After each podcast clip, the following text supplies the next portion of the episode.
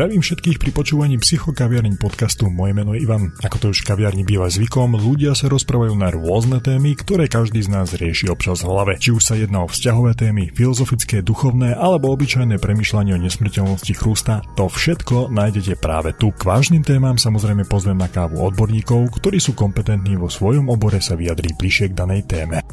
Psychokaviareň. Podcast o tom, čo riešite vo svojej hlave. Pozdravujem všetkých, ktorí sa po dvoch týždňoch rozhodli opäť navštíviť túto kaviareň. Pred dvoma týždňami ste mali možnosť vypočuť si rozhovor s Filipom Ondrušekom. Ak ste náhodou ten rozhovor nepočuli, tak vám len prezradím toľko, že Filip Ondrušek je mladý, talentovaný kuchár, cestovateľ, živí sa degustáciami a stážuje v tých najlepších reštauráciách na celom svete. Dúfam, že pokiaľ medzi vami je niekto, kto tú prvú časť nepočul, tak toto ho možno navnadilo a teda si tú prvú časť rozhovoru vypočuje. Budem veľmi rád, ak tak urobíte, pretože bola by škoda, ak by ste premeškali to, o čom sme sa s Filipom bavili. Nejaké tie tízy nájdete aj na Instagrame, ak si nájdete profil Psychokaviareň podcast, tak uh, okrem fotky, kde budete vidieť Filipa, nájdete aj nejaký ten tease krátky z tej prvej časti, o, čo sme, o čom sme sa vlastne rozprávali.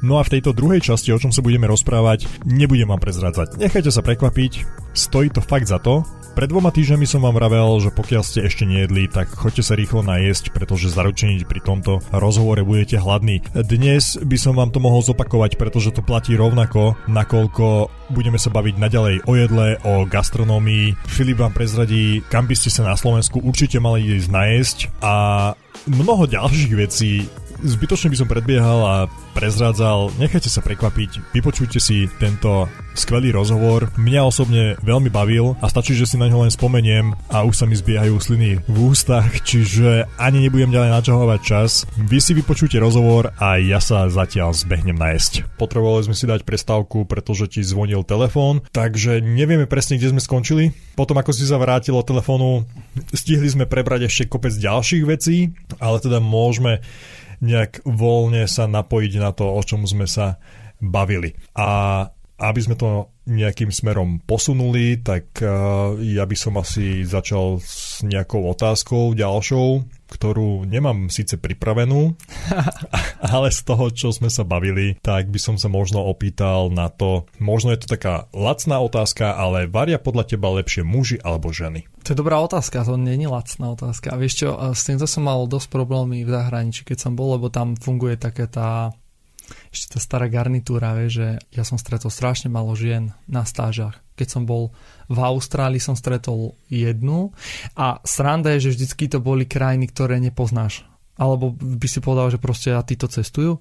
že proste Irán, Izrael, pa- Palestína, z Palestíny som mal, z Pakistánu som mal, kamarátku zo Švajčiarska som mal, čo je už taká, že známejšia, to bola jedna z takých z tých známych a potom som mal z Afriky dosť, dosť veľa a z Južnej Ameriky, Brazília, po, Porto Rico, Kostarika, čiže toto, toto boli také baby, ale vždycky v tých reštauráciách bola jedna, maximálne dve. Mm. Že, o, ja si myslím, že dobre varia aj ženy, aj muži, ale musia mať k tomu také, že len viac ako len, že vie dobre varie, že tam musí byť dneska aj nejaká taká tá passion, že to není 18 hodín odrobíš a finish. Mm. Že musíš to vnímať aj takom tom ďalšom svetle, lebo akože ja, môj život sa točí stále len okolo gastra. Ja keď e, mám teraz momentálne odpich od všetkého, že vári, varím nejakej reštaurácii vo Viedni, chodím mi občas pomáhať, ale som taký sám sebe pán. Mám na starosti jeden projekt o, takých potravín dobrých a vlastne ja im tam o, určujem, ako majú robiť dobrý chlebík, čiže som taký ako keby taká tvár toho produktu. Mm-hmm. A ja keď ten produkt potom, potom si kúpim, tak zistím, že ten produkt je dobrý, vieš. A zasa sa vrácame k tej otázke, že napríklad tam nepracuje žiadna žena v pekárni. Máme mesovýrobu, tam nepracuje taktiež žiadna žena. Máme vlastnú mliekareň, tam sú samé ženy. Ale vieš, ide o to, že že ako keby o nej sami vedeli, že OK, tam nejdem, lebo v pekárni fakt pekarina je veľmi ťažká práca teraz aj počas tých rokov dozadu, keď som cestoval po tých myšelinkách, tak som videl, že pekarina je ťažká práca, lebo to není len o tom, že musíš byť totálny blázon do múky a vedieť proste to zloženie a vedieť sa hrať s tvrdosťou vody, lebo to už sú takí alchymisti v týchto veciach, ale musíš vedieť troška aj zvláda také tie ťažšie psychické veci, hej, o, predsa manipuluješ tam s 200-300 kilami múky denne, takže nejaké presuny, cesta, hej, potom o, do rúry, dneska sú už aj automaty, ale také malé pekárne automat nemajú, Jasne. vieš. Takže preto akože o, málo kde som sa stretol so ženami, ale, ale myslím si, že ženy varia rovnako dobre ako muži. Ja som v tej otázke vždycky bol narovnako, a vždy som hovoril, že, že keď žena napríklad povie, že lepšie varia ženy, tak eh, zasa by som bol v tom opatrnejší, lebo podľa mňa všetci varia dobre a všetci vieme variť eh, rovnako, ale musíme mať k tomu taký ten cít, takú tú power. Ja sa často stretávam s názorom a dokonca som to počul už aj od žien, ktoré tvrdili, že muži varia lepšie meso že ženy majú cit na, na cestoviny, na tie mm-hmm. šaláty a podobne, ale že urobiť dobré meso, dobre dokorenené, dokáže lepšie muž. To tvrdí napríklad aj moja manželka a tvrdím to aj ja, ale to budem len tak potichu hovoriť, hej, že nech to ostane medzi nami. Ale myslím si, že na to, ako robím ja meso, ona nemá. Ale vieš čo, asi, asi, no není to hlúposť, lebo aj v tých krajinách, takých tých starších krajinách to stále funguje tak, že muži robia také, takéto tradičné remeslo okay. a ženy robia také tie mlieko, vieš, alebo že peču chleba a teraz sa bavíme doma, alebo vieš, také, mm-hmm. také tie základné veci. A vždycky muži sú takí, takí tí mesiari. Mm-hmm. To sú také, ženy sú vždy nežné, nežné pohľavia, že ona ti mm, dokáže nejaká nejaká dobrá kuchárôčka ti ukáže alebo urobí ti vynikajúci dezert, sladké veci. Akože ženám idú brutálne sladké Áno. veci, bez pochyb. Ale napríklad akože veľmi dobre im idú aj ryby, lebo oni sa vedia s tým tak popasovať, že aby neboli. Ženy sú také dochvíľné na niektoré veci. Mm-hmm. Je, že ryba pre nich je ryba proste 2-3 minúty, čo je správne. Ale napríklad meso, vieš, oni by ho najradšej proste jedli, ja mám rád meso, keď je proste, nie že spálené, ale keď máš kvalitné meso, tak obsahuje strašne veľa cukru, čiže karamelu. A ty keď ho opečieš, tak samozrejme, že ti troška zhnedne. Uh-huh. A ja mám taký problém vždycky, že keď som s kamarátmi a mám tam veľa kamarátiek, tak jeme nejaké meso a vidia po boku takéto, taký ten čo pre nás mužov je to the best, je, že sa o to bijeme, o tie spálené kusky na tom mm-hmm. okraji. Tak ženy s tým majú problém, pretože pre nich to je, vieš, také, že Schoreté. To je obhorené, to papať nebudem, vieš, a toto presne, sú také presne, tie fóbie, no. že, že nevieš, čo máš v tom danom momente povedať, vieš, ale tak vždycky sa chceš zachovať, zachovať ako gentleman, tak nejak to tak ideš okolo toho a povieš, No ale však ani tieto cestoviny minule neboli úplne easy. Takže to je úplne, že gentleman, to jasne.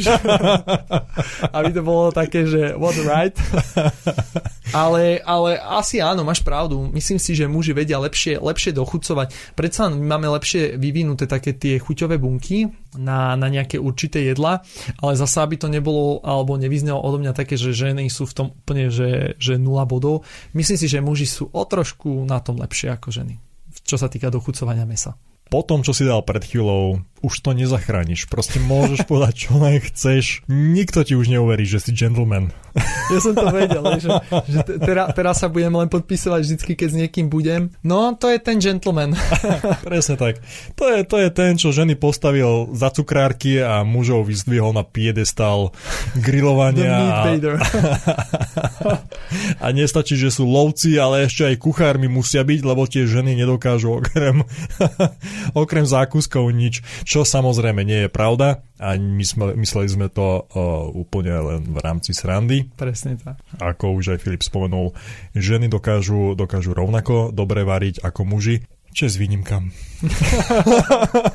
Hej, akože pri niektorých veciach musíme byť takí opatrní, lebo napríklad mal som kamarátky na škole a si predstav, že máš na škole, nás bolo 30 a z tých 30 ja som není s, s nikým v kontakte, ale myslím si, že, že o nikom som nepočul, že by niekde bol alebo že niečo dokázal, vie, že, že ho to baví natoľko, že, že vári v nejakej dobrej reštaurácii na Slovensku alebo vo svete. Mm-hmm. A väčšinou to boli takí ľudia, že ja neviem, urobili si cestoviny a jediné, čo vedeli, tak proste cestoviny s kuracím mesom a s brokolicou. A zalia to smotanou, aby to pekne plávalo, aby tam bolo proste aspoň 5 litrov mačky na 3 kg cestovín. A to je tiež také typické slovenské. A to, čo vravíš, ešte tam pridať... Um, to je samovražda. Uh, jak sa volá ten sír? Ty vole, teraz si nespomínam na rýchlo. Myslíš Nivu? Áno, áno, presne. To je, taký, če, to? to je taký slovensko, by som povedal slovensko-český trojboj, že keď niečo nevieš, tak daješ smotanu encián ešte, alebo nivu. Víš, to je proste základ. Všade proste, netreba ti absolútne vymýšľať, čo by si tam dal za ingrediencie, aké korenie. Daj tam nivu, tá už je okorenená, zalej to so smotanou, nebude to suché a máš to zachránené. Ale pritom, pritom áno, vieš, ale pritom to je fakt, že taký, neviem, no pre mňa to není jedlo, že keby mi niekto toto pripravil, že príjem domov po nejakých ťažkých dňoch a niekto mi toto spraví, tak ja neviem, asi by som udekol a už by som sa k nemu nevrátil. Je? Alebo španielské vtačky, francúzske zemiaky. What is it? Napríklad som sa rozprával s francúzom, že, že u vás existujú francúzske zemiaky a on na mňa kúkal, že francúzske zemiaky, že what is it? Že mm, to bude niečo skvelé určite a ja si hovorím, že no, podal som mu ten recept, vieš celú tú prípravu, že čo tam vlastne je a on na mňa kúkal a hovoril, že toto s týmto, že zapiesť, že to vôbec, že to neexistuje, že Francúz by sa proste pod hrobom obrácal, vieš, mm-hmm. že to mhm. neexistuje. A toto by ma zaujímalo, vidíš to, mohlo by to byť zaujímavé zistiť, že prečo sa to vlastne volá francúzske zemiaky, keď s francúzskom to nemá absolútne nič spoločné. Španielský vtáčik.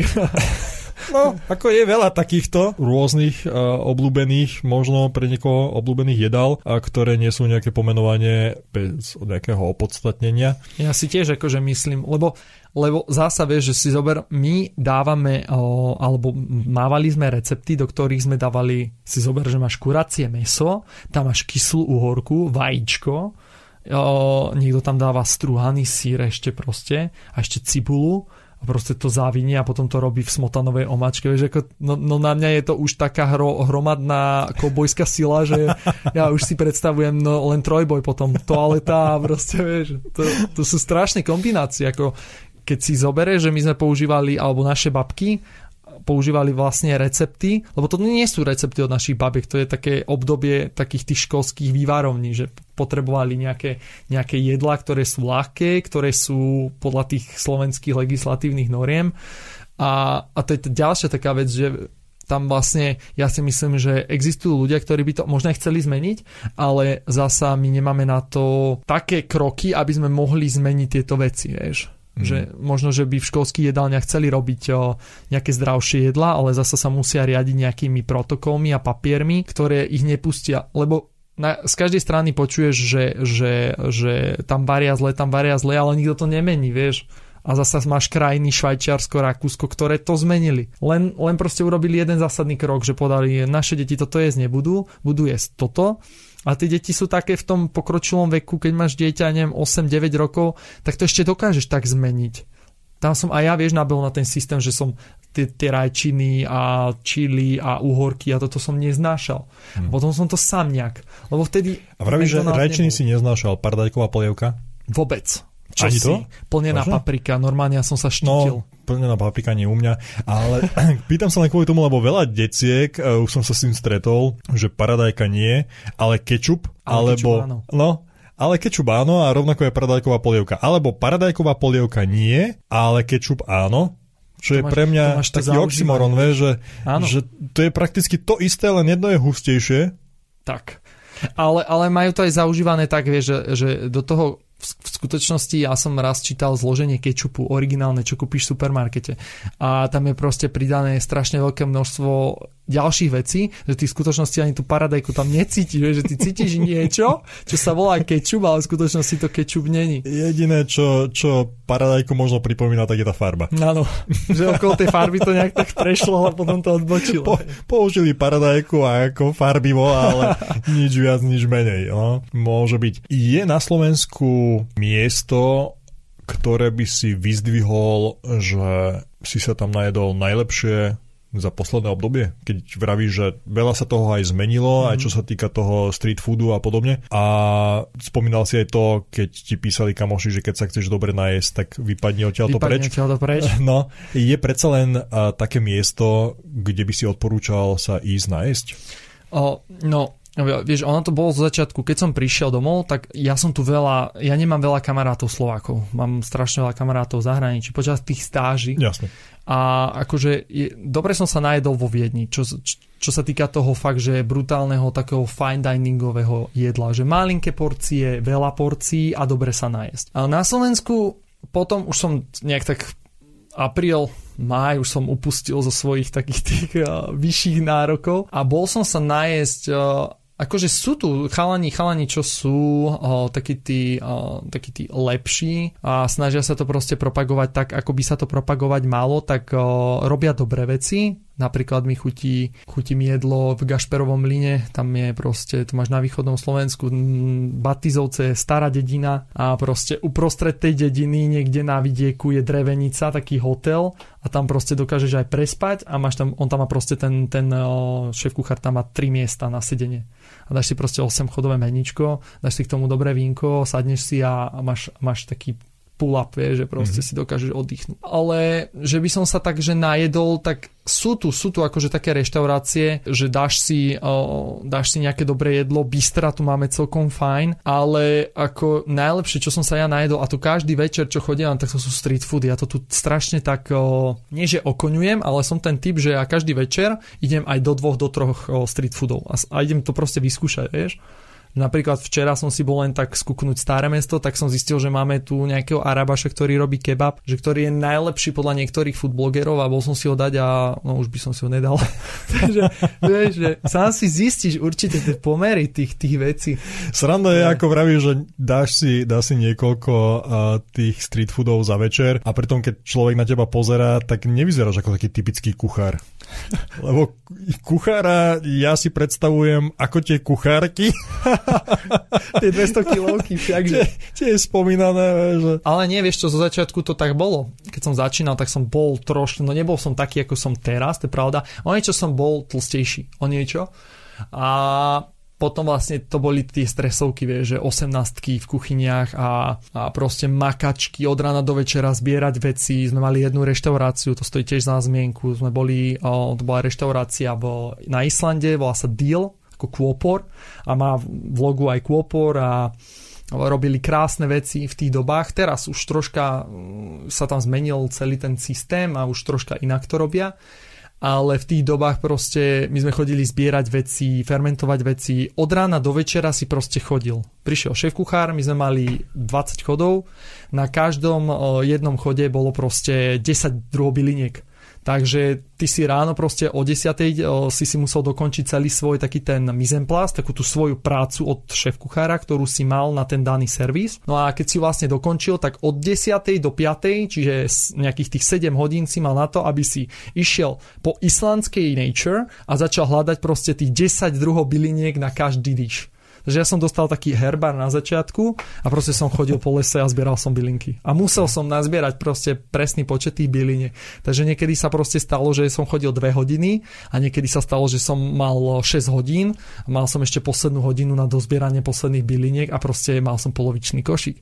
Takže som musel dať gas a musel som proste lietať po celých lesoch a ísť pre kuchárov, aby mi išli proste pomôcť hľadať ďalšie bylinky, mm-hmm. lebo tam je proste to počasie troška iné, ako každý si myslí, že nájsť si bylinky je, to je úplne easy, že basic. Že tam... Ideš sa prechádzať po lece ako karkulka s košíkom v ruke. Ale to tak vypadalo, vieš, že my sme nosili také červené, také košielky, ale to v počiatku vypadalo tak všelijako. Ale proste si sa, si sa išiel do lesa prejsť, tam, tam zistí proste ten kuchár, že kuchár není kuchár.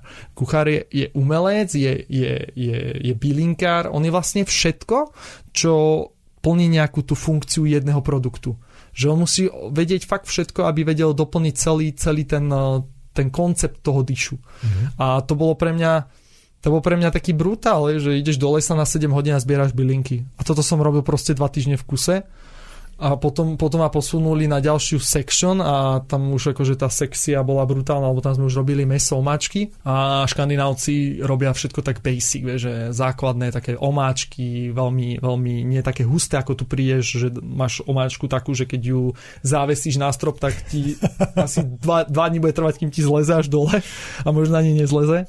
A tam majú strašne lepkavé omáčky, ale zasa veľmi majú takú tekutú konzistenciu mm-hmm. a veľmi, veľmi dobre silne vychutené veci. No a tam vlastne, tam som bol kokos dva mesiace na te, no, dva mesiace som zbieral, dva mesiace som bol na, na tej, na tej um, fondy a mesová sekcia a tam to bol pre mňa ešte väčší hrod, lebo tam sme vlastne zabíjali zvieratá. Akože nie zabíjali, ale čistili, čiže prišlo ti celé jahňa, okay. ty si ho čistil od kože, hej, potom si ho krásne o, takým tým spôsobom halal, si ho roztrhol, o, čo sa týka hrdla, podrezal, krv vytiekla.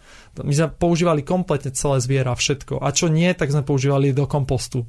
Takže my sme boli taká taká dedinská reštaurácia, ktorá dokázala použiť úplne všetko. Zase v jednej viete, ktorú si spomenul, mi napadlo niekoľko ďalších vecí. Mm-hmm. Poprvé, jedol si už niekedy krv? Jedol som krv, ale nie krv ako krv, že v, len v nejakej tej podobe krvi. Vždycky to bolo buď v niečom, alebo v omáčke. A musím povedať, že je to, nie je to také, ako každý to vníma, že, že krv a krv je rovnaká. Každá krv chutí podľa mňa chutí inak. Napríklad mm-hmm. kuráciu, kuráciu krv sme používali na omáčku, to, to som jedol od takého jedného francúza, vo francúzskej reštaurácii to robil a potom z ďalšej reštiky, čo som bol na staži v Grécku, v reštaurácia Spondy, v Atenách, tak tam zasa používali baraniu krv. Mm-hmm. A oni ju používali, o, keď máš o, vlastne tie bravčové Vnútornosti? Nie vnútornosti, ale... Ukazuješ na brucho, preto... Hej, hej, hej, prepač. Ale áno, ideš správne, ale čo máš vlastne, keď sa naplňajú klobásky do, tej, o, č, do toho čreva, ďakujem, tak vlastne o, oni do toho dávali krv. Mm-hmm. A dávali krv s pečivom. Okay. A potom to vlastne zatáčali ako klasickú klobásu, ale oni to robili takže proste 5-6 cm a potom to piekli na ohni. Mm-hmm. A ono to dostalo brutálny taký parfum z toho, z toho dreva, že a ty si to potom proste jedol, oni to podávali z, z, z hľuzovka so zemiakmi a robili takú kašu, len strašne veľa masla tam bolo a strašne veľa tej hľuzovky a na to ti to vlastne naskladali a zastrešili ti to nejakými bylinkami. No a to, to bol brutál. To som asi to, hovorím, že... Toto by, keby som mohol, teraz sa postavím a idem si tu dať. Akože fakt tak si to opísal, že ty vole, keby to niekto teraz priniesol na tanieri, škoda, že nahrávame u mňa doma a nie niekde, kde, kde sa to servíruje, lebo z fleku by som to kúpil. Akože normálne si to predal, ako si to teraz opísal. Jedinú krv, ktorú ja osobne som jedol, tak je bravčová, mm-hmm. lebo kedysi moji starí rodičia chovali doma svinu, čiže každoročne bola zabíjačka a pri tej zabíjačke babka robila tú krv na cibuli. Tak toto Ale vidíš poznám, to, no dneska, to už, ja. dneska to už všetko vymiera. Áno, dneska... presne tak. Presne tak. To, toto dnes už nie je, lebo tie dedinské zabíjačky postupne zmizli. Tak. A keď som sa o tom rozprával uh, s uh, mojim známym kamarátom, tak on na mňa vyvalil oči, že čo ty vole, že krv? Ale možno to vyplývalo aj z toho, ako si predtým spomínal, že ste zabíjali tie zvieratá halal spôsobom Áno. a on tým, že je, mm, tak mohol by som povedal, že je muslim, ale tak on je ten taký európsky, že okay. je aj bravčové, uh, bravčové, áno, áno bravčové, brav, bravčové, mm. áno, bravčové meso, lebo keď mám tiež od babky jeden taký recept, ktorý robievala pri zabíjačke a keď ten spravím, tak on si to dá a chutí mu to a nemá s tým absolútne žiaden problém. Čiže on, on vraví vždy, že on je ten európsky, mm-hmm. akože tak ako ja som bol pokrstený za kresťana, ale nie som praktikujúci, takisto on je moslim, ale nie, je, nie je praktikujúcim muslimom. ale možno práve z tohto, z tohto hľadiska na mňa tak vyvalilo oči, že teda čo krv, že to, že to asi nepôjde. No, že to nie, asi, asi nie. Ale sranda je tá, keď sa bavíme teda o tých muslimoch a, a tom Bravčovom, že niektorí tí, mohol by som povedať aj ortodoxní, ale Áno. tak ako, Ale dneska vieš, možno to nie je o tom. ortodoxný je dneska aj ten, ktorý není ortodoxný. Áno. Ale stretávam sa, najmä vo Viedni, stretávam sa veľakrát s tým, Mhm. že nie, že brúda, toto, toto nie, lebo to není halál a tak, ale pritom chlasta. Áno. Vieš, alkohol, lebo Allah nevidí, lebo je tma, už je Áno. večer, už sa môže... Zastreme okna, nikto nás nevidí. už sa môže piť do nemoty, alebo výhovorka, že pivo nie je alkohol. To tiež akože, alebo mám nealkoholické pivo a pozrie sa a on že aha, pomýlil som sa, kúpil som zle pivo, ale to už nevadí. Proste to sú, to sú veci, ktoré ako teba to bežne nenapadne, ale oni vedia to zastrieť niečím iným. A naj, naj, najviac som sa smial na tom, keď som v Rakúsku vo Viedni videl pašteku, boli dve vedľa seba položené kuracie pašteky OK. a na jednej písalo halal. Tá istá značka, tá istá grafika, len na jednom bolo doda- dodané, že halal. A teraz fakt by som chcel vidieť tú firmu, Že to robí zvlášť. že to robí som Myslím si, že nie. Myslím si, že nie. Podľa mňa je to jedna a tá istá pašteka, ale naplnená do dvoch rozličných dos. Ale ľudia to proste kupujú. A je to tak, ono, zober si, že niektoré reštaurácie máš také tie moslimské, práve ortodoxné a oni sa robia, že fakt niekedy predávajú fakt, že len čisto kuracie meso halal alebo hovedzie halal. Ale mm, ja som čítal, a to bolo nejakej, a fakt to bola nejaká brutálna, vychýrená reštaurácia niekde v centre nejakého arabského štátu. Tuším, že to bola, bol, bol Bahrajn alebo Kuwait, teraz neviem, ale niečo, niektoré z týchto dvoch. A vlastne oni tam mali tiež problém, že ľudia cítili takú divnú chuť, nezvyklú chuť, lebo keď ješ celý život kura a hovedzie a všetky mesa okrem prasacieho mesa, okrem bravčového mesa, tak toto ti príde proste niečo také neobvykle. A oni to tam jedli, jedli, jedli, jedli, jedli, jedli, jedli. A potom vlastne nejaký zákazník, nejaký špecialista mu to prišlo divné, že to nemôže byť hovedzie alebo nejaké iné. To, to je to je bravčové meso. A oni proste robili nejakú štúdiu a oni zistili, že 10 rokov proste v tej moslimskej ortodoxnej, ako sme sa bavili, reštaurácii predávali proste bravčové meso. A to vtedy bol obrovský škandál. Viem, že tá tá reštaurácia zavrela. Teraz už možno zasa otvorená, ale ono je to také, že, že oni to berú také, že a OK, však keď to je bravčové, Allah ma nevidí, tak prečo nie? To je jedna vec a ďalšia vec je, že ja som počul od toho svojho známeho, že teda pokiaľ o tom nevieš, tak to nie je hriech. OK. Hej? Čiže kebyže teraz je ti servírované, ale nie je ti povedané, že je to bravčové a ty to zješ v domienke, že je to pes, OK. čo, je, čo je halal, nie je to haram, tak tým pádom si to kľudne môžeš dať, lebo a, a, aj keď by si to potom zistil, nič sa nestane, nemusíš ísť Na výplach žalúdka. na výplach žalúdka, áno, alebo spytovať si teraz svedomie, alebo neviem, ako oni to riešia, asi nechodia jak my na spovede. Myslím si, že nie. Ale, ale proste ani, chcel som taký nemiestný vtip, že atentát spáchať, okay. ale No nikdy nevieš, akože oni, oni sú na, také, na tieto veci strašne takí, že náchylní, keď No. robíš nejaké jedlo, niečo, vieš, a fakt zistia, ja neviem, mm, to je zasa taká ďalšia vec, ktoré by sme sa mohli dostať, ale to, by, to, to už je také širšie téma. Ja som bol na jednej akcii, to sú dva roky dozadu, kde som bol vlastne váriť pre, pre ambasadora Saudskej Arábie v Prahe. A odtiaľ som potom následne bol vyslaný na 3 mesiace do Saudskej Arábie váriť princovi v Saudskej Arábii. A tam vlastne som videl také určité veci, ktoré a, by som asi nespomínal, ale, ale tak tam som zmenil troška takú tú mienku o tom, lebo som si myslel, že, že veci fungujú tak, ako v skutočnosti fungujú a v skutočnosti tie veci tak nefungovali, ako fungovať mali. Takže pre mňa akože najortodoxnejší taký by som povedal národ sú asi Židia. Lebo ja čo som jedol od nich vecí a mám strašne veľa kamarátov Židov v Izraeli, šéf kuchárov, tak uh, oni vlastne majú brutálne jedla. Oni sa vedia tak krásne vyhrať s tými surovinami. Mm-hmm. Určité veci u nich nemám rád, ako tu krv si spomínal toto, lebo je to dobré a oni to nemôžu, vieš. Á, jasne. Ale o, oni zasa majú veľmi dobré, veľmi dobre vedia robiť omáčky. O, v Izraeli, keď ideš, tak chalva, to je, to je na kila to kupujem vždy do kufra.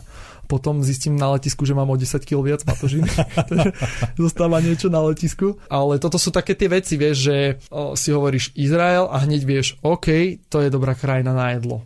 A to je aj taká, taká tá destinácia, že keď ja mám prúser alebo mám v hlave veľa vecí a potrebujem si tak vyčistiť hlavu, tak vždycky to bol Izrael, že zobral som jednosmernú letenku a išiel som proste do Izraela. Mm-hmm. Z, toho, z Toronta proste what, what the hell, idem tam a čau. Išiel som tam proste na 2 na 3 dní, úplne som si tam vyčiloval, išiel som naspäť a potom som bol vyčilovaný. Že je to pre, pre mňa taká forma relaxácie. Jasne. Lebo tam to jedlo je, je skvelé, není okúkané a keď tam ideš, tak nestane sa, nestane sa ti iba v určitých tých starých častiach, mm-hmm. že natrafíš na to isté. Ono sa to tam tak proste strieda, že ako keby vedeli, že aj tí turisti sa tam mixujú rôzn, rôznymi spôsobmi, tak oni proste raz robia na tej ulici príklad falafel a zase tam robia o týždeň humus. Hej? A stále sa ti to točí dokola, dokola, dokola. Čiže tak ako u niekoho je to s Thajskom, tak. A s azijskými krajinami, že ide tam hľadať svoj vnútorný pokoj budhu, reinkarnáciu svojho starého pradeda, tak ty vlastne chodíš do, do Izraelu a tam tak. nájdeš ten svoj pokoj vďaka tej gastronomickej kultúre, ktorá tam, ktorá tam vládne. Hej, hej, hej. Hlavne ďaká tým kamarátom, lebo ja som strašne veľa Izraelčanov vo svete ich je neurekom mm-hmm. a, a tak som si našiel strašne veľa kontaktov a ja vždycky, keď idem niekde na dovolenku, tak ono to ani není dovolenka, ale väčšinou vždycky sa z toho vykluje pracovná cesta, čo neznášam, lebo vždycky teraz napríklad počas korony som stihol 8 krajín už pobehať a naposledy som bol v Albánsku a dovolenka, samozrejme, všetkým hovorím, idem na dovolenku, bude to krásnych 7 dní a išiel som do hotela sa ubytovať a išiel som sa ísť nájsť dole do reštaurácie v Tyrane. Tam jedna z najlepších reštaurácií v Albánsku. Prišiel som dole a kúkam, že wow, že to je, že to v Albánsku robia takúto gastronómiu, lebo každý vie, že ideš do Albánska, idem do Rumúnska, tie krajiny bývalej Juhoslavie sú pre väčšinu ľudí neatraktívne. Ale fakt, keď tam ideš a nájdeš tie správne miesta, tak zistíš, že wow, však oni sú 10 tisíc krát pred nami. Že fakt robia kvalitné veci, sezónne veci, pekné veci a hlavne vychutené veci, že vyzerá to brutálne a prídeš tu a povieš si, že tam to bolo lepšie. A tam vlastne sa mi to celé prehodilo. Ja som sa ubytoval, išiel som sa dole najesť a hovorím, že môžete mi zavolať šéf kuchára, že wow, že bolo to brutálne. Prišiel šéf kuchára a on na mňa pozeral, že a ja na neho a ja, že nevideli sme sa niekde, on že you, you are from Slovakia? A ja, že yeah, yeah. A už potom mi hovoril, že ty si bol v tej reštaurácii v, v Chicagu, že? A ja, že áno, áno. A že ja som tam bol vtedy sušev, ja ťa poznám. Tak vieš, už, už som proste nabehol na to, že tí určití ľudia, oni ma poznajú a zase ja tých určitých ľudí poznám. Mm-hmm. Takže som sa išiel prezlieť za 7 dní dní som varil. Takže žiadna dovolenka, nič, proste varenie. Prišiel som domov, zase som išiel variť, lebo som mal prácu ešte vo Viedni a potom som vlastne na o, o 4 dní, nie, o 5 dní som mal vlastne ďalšiu, to už mala byť služobka do Polska, do Gdansku a tam to tiež mala byť o, taká cesta len za rekreáciou a zase som sa išiel prezliesť, dal som si rondo a zase som varil.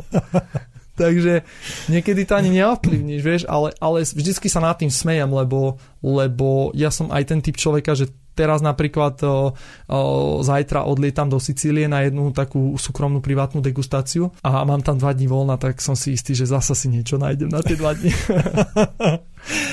podľa toho, čo hovoríš, tak uh, by som sa nečudoval, keby to dopadlo tak, že prídeš tam s tým, že máš dva dní voľná a nájdeš si nejaký street food a postavíš sa chlapcom pomáhať, že ja, ja vám pomôžem, lebo Chlapci, chutilo, mi chuť, chuť, chutilo mi to, chcem, chcem tie ingrediencie si zapísať. Tak. A keď sme pri tých ingre- ingredienciách, nosíš si ich so sebou, keď objavíš nejakú novú na nejakej svojej ceste, tak si povieš, že oh, toto je, toto je super, toto si vezmem domov, lebo mám doma, ja neviem, tak niekto si zbiera autička mm. alebo modely lietadiel alebo neviem a ty máš poličku, kde máš vyskladané rôzne koreniny a, a bylinky a neviem čo, herbár proste, ale herbár nie je taký, že zbieraš púpavú margaretku, síce aj púpava sa dá jesť. Púpava, skoro všetko, ináč to je tiež vec, že ideš do prírody a ja som to zistil tiež, keď som začínal robiť tu tie degustácie, lebo zistil som, že v obchode pýtajú za, za bylinky, ktoré už sú polomrtvé, pýtajú nehorázne peniaze, vieš, a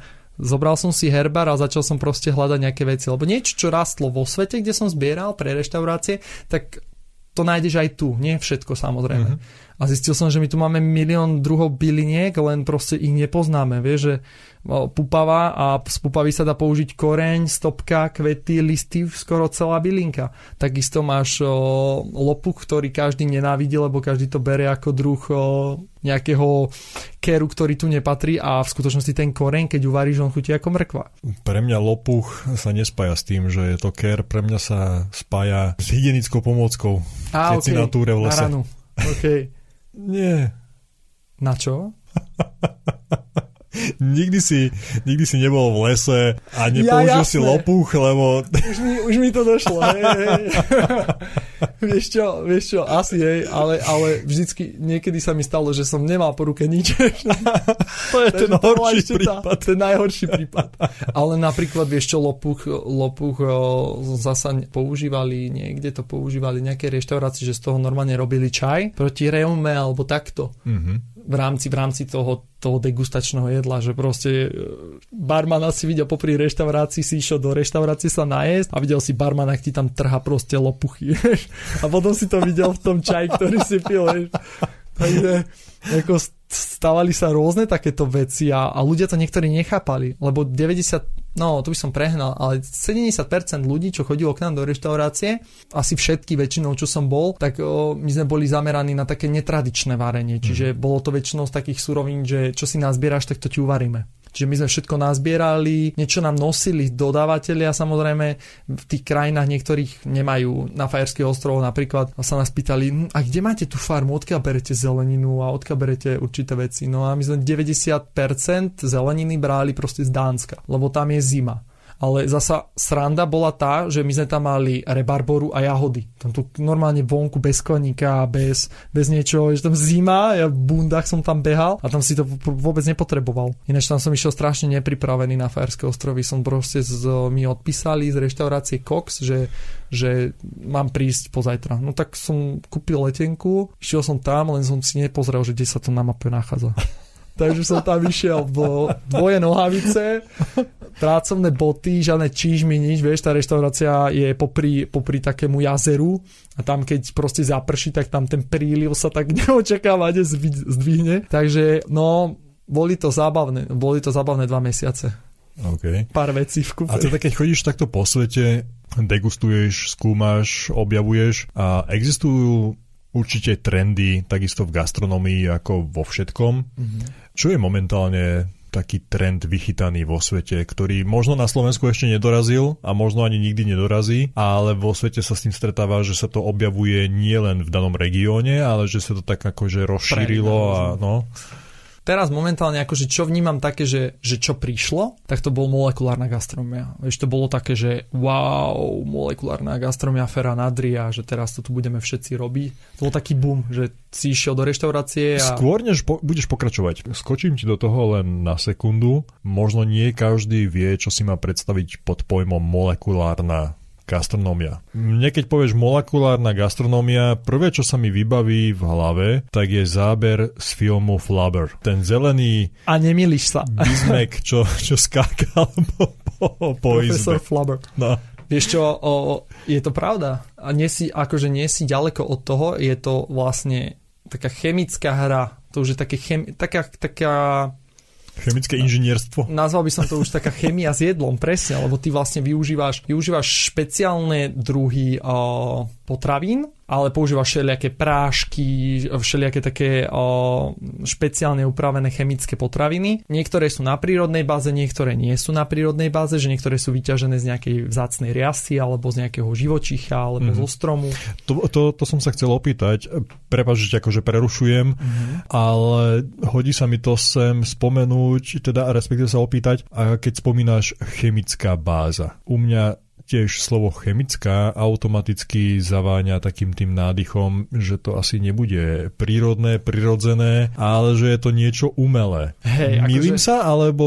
O, no nie, nie. Si, nie si úplne mimo, ale o, si, si akože máš to dobre naladené, lebo máš o, geneticky modifikované potraviny, to je taká tá jedna, taká tá jedna lajna a potom máš potraviny také tam, tie molekulárne, hej, že tam po, používaš tie prášky, ale oni sú vlastne vyťažené, nie že je to umelé, ale sú vyťažené chemickými procesmi. Okay. Čiže máš tam takú riasu karagenán, čo je z nejakej špeciálnej riasy, ono sa to používa ako agar, čo je tiež vlastne z, z riasy, z morskej riasy. A oni to vlastne tú riasu vysušia a potom ju melú a je z nej proste taký biely prášok a ty to vieš používať ako želatínu, lebo tá, lebo tá riasa má proste nejaké lepiace účinky, mm-hmm. čiže ti mhm. dokáže lepšie zlepiť veci ako želatína. Ale celá, celá tá molekulárka je pre mňa taká, vieš, taká zasklená takým rúškom tajomstva, lebo to bolo také, že zrazu to prišlo aký taký veľký boom zo Španielska, všetci chceli robiť molekulárnu gastronómiu, typický bol taký ten kaviár, také guličky z kaviaru. Že... Čiže ono to pochádza zo Španielska, to som napríklad nevedel. Originál, originálne to okay. pochádza zo Španielska. Ja by som očakával nejakú Áziu, Japonsko, alebo neviem, proste... Okay. Neviem prečo, ale s tým by sa mi to akože spájalo. Hej, že Japonci vynaliezavé hlavičky. Áno, áno, presne, že oni tam majú všelijaké extrémy, aspoň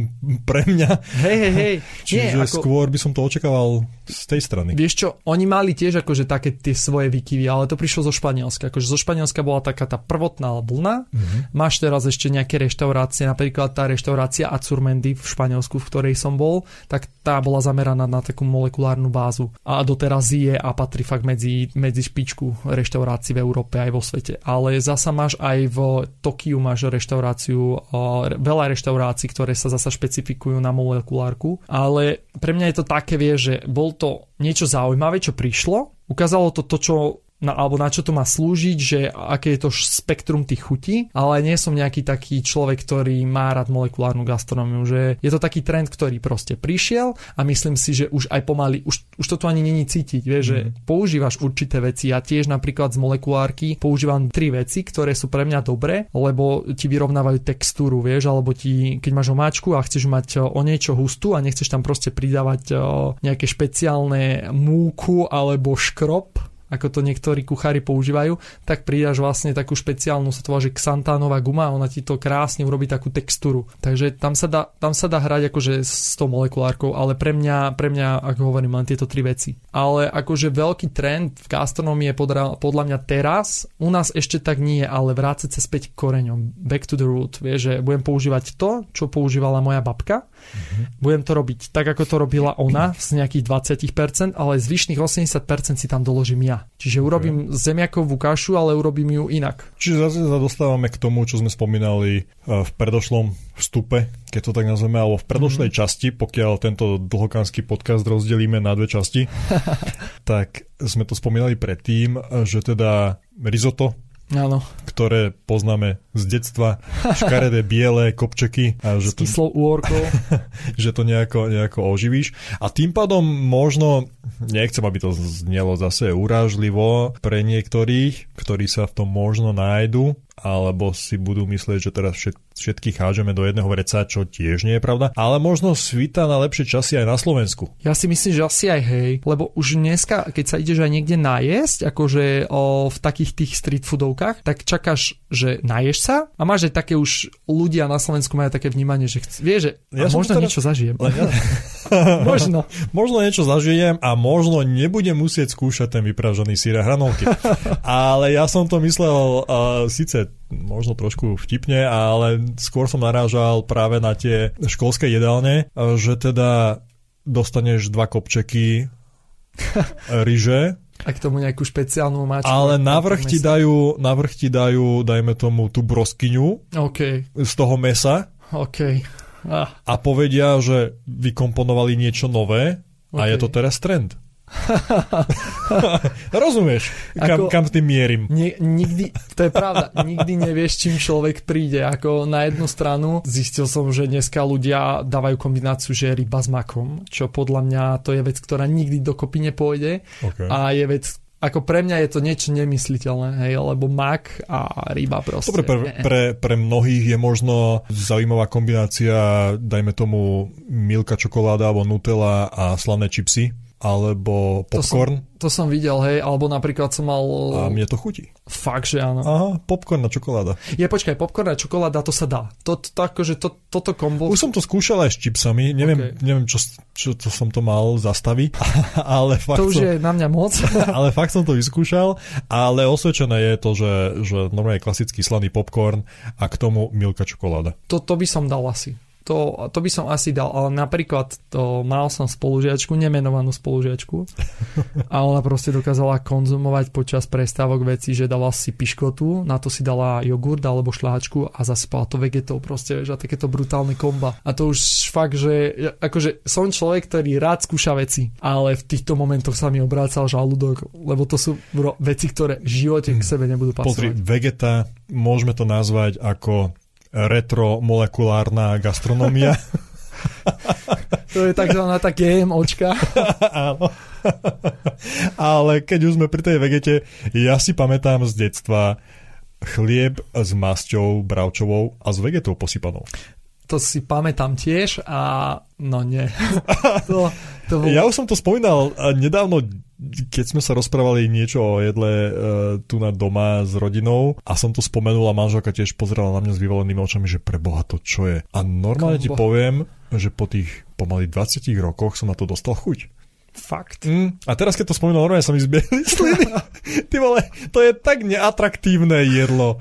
Jak pre oči, tak pre chuťové bunky. Proste nie je to nič extra. Ale teraz... predstav si, že na večeru si dáš proste krajec s basťou a na tom vegeta. No, no teraz som si to predstavil, však ti vravím, že mám plné ústa slín. Som si to predstavil, že to donahrávame a natriem si chlieb s masťou, ktorú nemám doma. Keby som ju mal, prísť sám Bohu, natriem, natriem a posypiem celou vegetou. Ale mám pocit, že ani vegetu doma nemám. Jedine, že by som zobral bujon a Toto je dobré. Toto nastrúval. Toto je dobré. No to tiež niekde bolo, že, že robili vývar, vieš, v reštaurácii a dal, dal som si meso, kuracie meso, klasika s rýžou na Slovensku, čo iné dáš, vieš. A dostal som proste omáčku, ktorá No, proste cítiš to.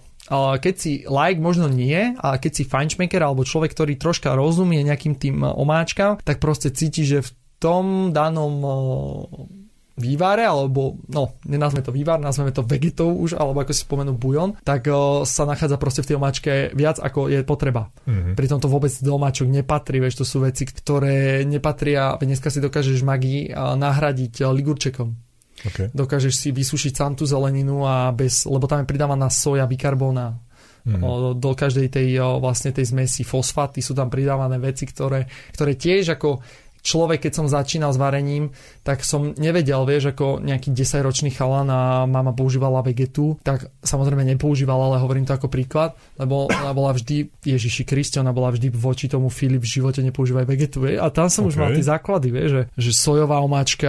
Tak u nás to fičalo, ja si pamätám z detstva, že vegeta, ty kokos, však to nemohlo, takisto ako Volchesterová omáčka. Volchester, no. Ježiš, to si ešte teraz pamätám tiež. No. Volchester, vegeta, to boli také, také základné ingrediencie, ktoré v nedelu boli na stole. Asi si hodil do poliavky. Šak? Áno, a mal si si dochutiť. Hej, hej, to som počul. No. Uvarilo sa, uvarilo sa, ja neviem, kurací vývar, alebo proste slepačia polievka nejaká a bolo to na stole položené, lebo však kľudne si to dochuť.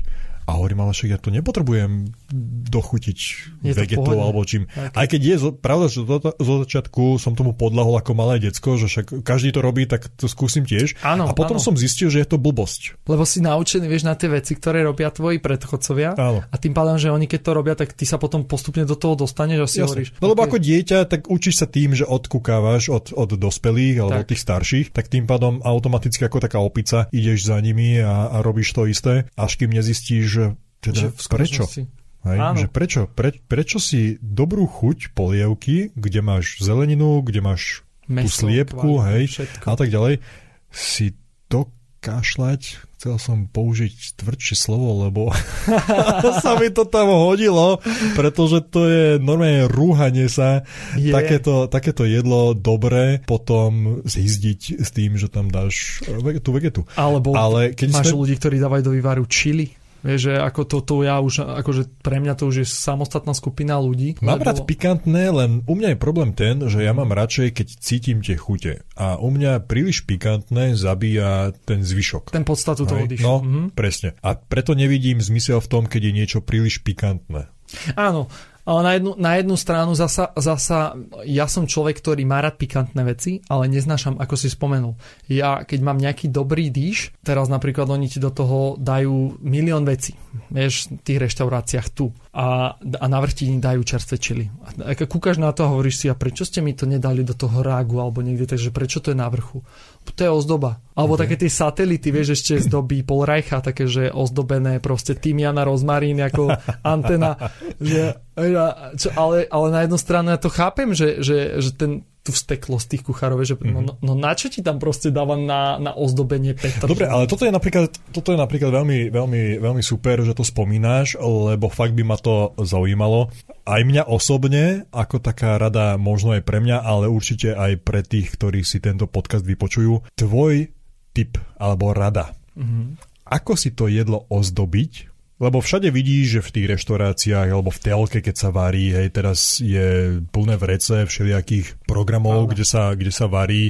Od Gordona Ramseyho po toho spomínaného Polreicha, alebo tvoja mama varí lepšie ako moja, neviem, či, či si videl to, túto reláciu. Je, vieš, čo, vieš čo, nevidel som ani jednu časť a musím povedať, že pre mňa sú to také veci, že akože Gordona mám, ako občas si ho pozriem, ale pre mňa sú toto není taký, taký tí, sú to veľkí páni, to bez diskusie, ale pre mňa to není taká tá cesta, že OK, že Gordon akože fajn, ale není to typ takého šéf kuchára, ktorý, ktorý je pre mňa nejaký taký, že big leader. Mm-hmm. Akože ja, ja uznávam jedného šéf kuchára v Austrálii a Francisa Melmana, ten je akože brutál. On si Dobre, toho nepoznám. Keď si, keď si začal vetu, že poznám jedného šéf kuchára a už jak došlo k tomu, že Austrálii už som sklesol, lebo tak moje srdce, vieš, tak podskočilo a myslelo si, tak tajne dúfalo teda, že povieš meno, ktoré bolo pre môj život, aj keď ja nie som kuchár, ale mm. varím rád a najmä nevarím rád pre seba. Ja mám rád, keď, keď navarím,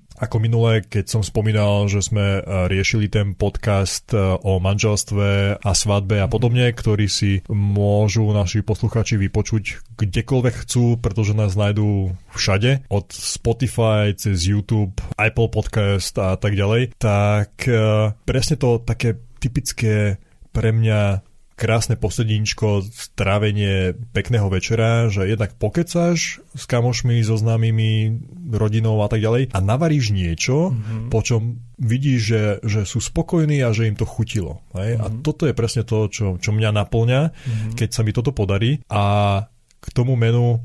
Ja ktoré... viem, koho myslíš. Myslíš, že... A ja som ho zo začiatku... Dúfam, že myslíme toho istého. Vieš čo? Teraz som tak v napätí, normálne by som Jimmy dal... Oliver. Áno, Áno, presne ale, tak. A ja som, vieš čo, chcel som ho spomenúť, ale to boli také tie moje začiatky, vieš, že ešte no. keď som, keď som, keď som len... Tak áno, ja nie som na tom leveli ako ty, vieš, ako hey, ja sa nepovažujem ani za kuchára, nie to ešte za šéf kuchára alebo za degustátora, alebo akože nemám zjazdený svet, ale presne on je presne ten prípad, ktorý, alebo je to, to meno, cook, no. je to ako, ktorý že... tú moju filozofiu toho užiť si, vieš, taký, taký ten session si spraviť večer, Áno. hej, tak on je stelesnenie pre mňa toho, čo som videl, akože v telke nepoznám ho samozrejme osobne, mm-hmm. ale podľa toho, čo som ho ešte v detstve videl v telke, ja ako on to, to pamätám ako on časy. varil, ako to tom rozprával, vieš, a, no a išiel na trh a čerstvé onen zeleninu, tam kupoval ovocie a ovoniaval všetko a tak ďalej. Čiže to je to, čo, čo u mňa tak zostalo, mm-hmm. utkvelo mi to v pamäti a presne jeho radou som sa vždy riadil, že netreba sa báť experimentovať. Áno. A preto, ako som aj spomínal predtým, že nikdy som nezvykol robiť to, že presne podľa receptu, že keď tam niekto napísal, že tam musí byť presne toľko, tak na gram musím toľko pridať, alebo na zrnko soli presne rovnako tam musí byť. A ďalšia vec je, čo si myslím, že v dnešnej dobe môže ľuďom veľmi pomôcť, obohatiť ich gastrozážitky, hoci aj doma, tak je obrovská pomocka Pinterest. Áno, ale vieš čo, akože zo začiatku pre mňa, to, to, je, to je správny postreh, ale zo začiatku pre mňa bol Instač. Lebo okay. Instač bol taký ten spúšťač, vieš, že začali všelijakí tí šéf kuchári pridávať, lebo to bol mm-hmm. boom po Facebooku hneď. A ja som... Zaujímavé je, že napríklad ku mne došiel Instagram až neskôr. Ja som najprv sa stretol s Pinterestom. OK. Ja som najprv objavil Pinterest a až, až neskôr som A potom objavil ti vlastne Instagram. nabehol ten Instač. No, no, no. Vidíš to, no ja napríklad zasa úplne opak, že ja som teraz začal nejak tak riešiť Pinterest a Aha. Instač bol pre mňa tak eh, brutálny spúšťač, akože to, to v štátoch fičal každý šéf kuchár na tom, vieš, a, a tam sme boli hlavne všetci pokope. OK. A keď sme niečo robili, alebo niekto robil nejakú degustáciu, tak proste som pribehol, že dal som si voľno v reštike a pribehol som robiť nejakú zaujímavú degustačku s piatimi šéf kuchármi. To je zaujímavé, lebo ja automaticky, pokiaľ neviem, čo mám navariť, zistil som vďaka Pinterestu, že toasty sa dajú robiť na milión spôsobov. Famózne, že to proste nie je len o tom, že buď sa to teda otoastuje, alebo ani neotoastuješ, lebo sa ti nechce. Rovno to dáš na. No. Ale z začiatkov tiež som mal, vieš, takéto veci, že ale s tými šéf kuchármi, že bol, bol určitý druh šéf kuchára a každý mi hovoril, ten je dobrý, ten je dobrý, ten je dobrý, ten je dobrý, vieš, ale vždycky to bolo také, že som si pozrel jeho prácu a ja neviem, bol francúz a niekde vo vnútrozemí a začal tam proste robiť ja, oktopase, chlbotnice alebo začal tam robiť nejaké morské plody. Pritom mohol robiť eh, veci z vnútrozemia, vieš, že nevenoval sa takej tej lokálnosti. Pre mňa je to 90% a toto ten Jimmy Oliver v tom detstve bol, vieš, lebo si videl proste šialeného kuchára bez čapice a proste priletel tam do, do toho štúdia a začal proste váriť alebo išiel niekde na pláž, tam si ro, urobil ohník, dal si tam pánvičku a začal váriť, vieš. A pre mňa potom už taký Gordon Ramsay bola taká tiež taká, taká škola, že OK, pozrel som si to. Ale pre mňa vždy bolo várenie viac ako len práca, vieš, že mm-hmm na jednej strane to bola práca, ale na druhej strane nie, že poslanie, ale bolo to také, že, že o, mám niečo, čo nemusí mať každý. A začal som si to tak vážiť, tie mm-hmm. chute a tie veci, to spoznávanie, že, že dokážem proste urobiť jedlo a ľudia sa z toho tešia. A to som strašne rád, vie, že má to taký vyšší power essence v tom, v tom celkovom výsledku. A niektorí tí ľudia boli takí, že ti povedali, že ale šef, toto už není várenie. Vieš, a ty si proste odvetil len tak zo smiechu, že no však áno, však kuchári dneska už nie sú len kuchári, dneska sú kuchári už aj umelci, že dneska musia vedieť všetko. Chcel by som ťa ešte na záver poprosiť, že by si dal možno nejakú radu, nechám to na teba, prvé čo ti napadne, čo by si chcel poradiť mm-hmm. a potom sa opýtam konkrétnejšie na to, čo by som chcel. No, ja by som len ľuďom povedal iba jedno, že nech varia vždy tak, aby mysleli aj na to, čo jedia. Že čo ten ich žalúdok spotrebuje za ten život, tak on im to v starobe vráti. A toto mi vždy hovorievali uh, starí rodičia a majú pravdu. Lebo vždycky je to vec, to čo ješ, tak to sa ti raz v živote vráti. Ten žalúdok ti to raz vráti. Či, či ti to vráti v dobrom, že si sa k, k nemu správal dobre celý život, že si jedol kvalitné suroviny, uh, nejedol si chemikálie, nejedol si proste veci, ktoré už dneska nie sú kvalitné. A tak toto by som určite odkázal. Presne toho som sa obával. že mi z jednej odpovede skrznú v hlave ďalšie a ďalšie myšlienky a otázky, a ktoré asi si nechám na nejaké ďalšie stretnutie. Verím tomu, že niekedy v budúcnosti sa ešte zídeme. Určite. Možno keď budeš riešiť niečo špeciálne na Slovensku, tak sa ozví a, a nejako to zdokumentujeme. Nebudem to naťahovať, bolo mi veľkým potešením. Podobne, super, ďakujem za pozvanie. Ja ti ďakujem, že si sem došiel, aj keď si takto rozlietaný. A dnešným hostom bol Filip, ktorý je daj priezvisko. nechcem, nechcem byť zahulvat, ale nepamätám si ho. som rád, že som si zapamätal Filip. Ale dobre ideš, že, že vieš, čo sa mi stalo, napríklad, keď som bol v rádiu v, v Španielsku, ma nazvali, že Kilipo. A som tam Filipo, vieš, alebo Felipe. Aha. Ste Kilipo. A na mňa kúkali ľudia, hovoria, že Filip, ty si odkedy Kilip? Vieš, ako na hovorí, že skomolili ma, vieš. Ale teda dnešným hosťom v tomto podcaste bol Filip Ondrušek, ktorý je degustátor, šéf-kuchár, cestovateľ a možno najbližšie, keď sa stretneme, tak okrem jedál a gastronomie sa budeme môcť porozprávať aj o tom cestovaní trošku bližšie. Určite, určite. Je tam toho veľmi veľa zaujímavého. Takže ďakujem ešte raz len pekne za pozvanie. Napodobne. Majte sa. Majte sa, dovi. Priatelia, na záver by som vás len rád poprosil, ak máte čas a chuť, dajte mi odber na Instagrame psychokaviareň.podcast, tam určite nájdete. Budem veľmi rád za akýkoľvek váš komentár, prajem vám ešte krásny deň a ďakujem, že ste boli opäť súčasťou našej kaviarne. Majte sa krásne. Psychokaviareň. Podcast o tom, čo riešite vo svojej hlave.